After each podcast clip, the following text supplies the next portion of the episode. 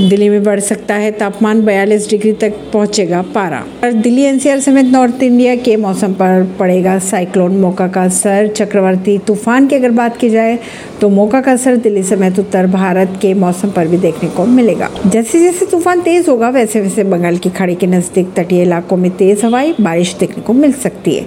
जबकि north India की अगर बात की जाए तो तापमान में बढ़ोतरी दर्ज की जाएगी। हल्के हल्के तेज होगा, इससे तटीय इलाकों में तेज हवाई और बारिश की संभावनाएँ बन सकती है। आईएमडी के अनुसार उत्तर और उत्तर पश्चिम की ओर बढ़ते हुए, यानी 10 मई को शाम को चक्रवाती तूफ़ान धीरे धीरे तेज हो जाएगा।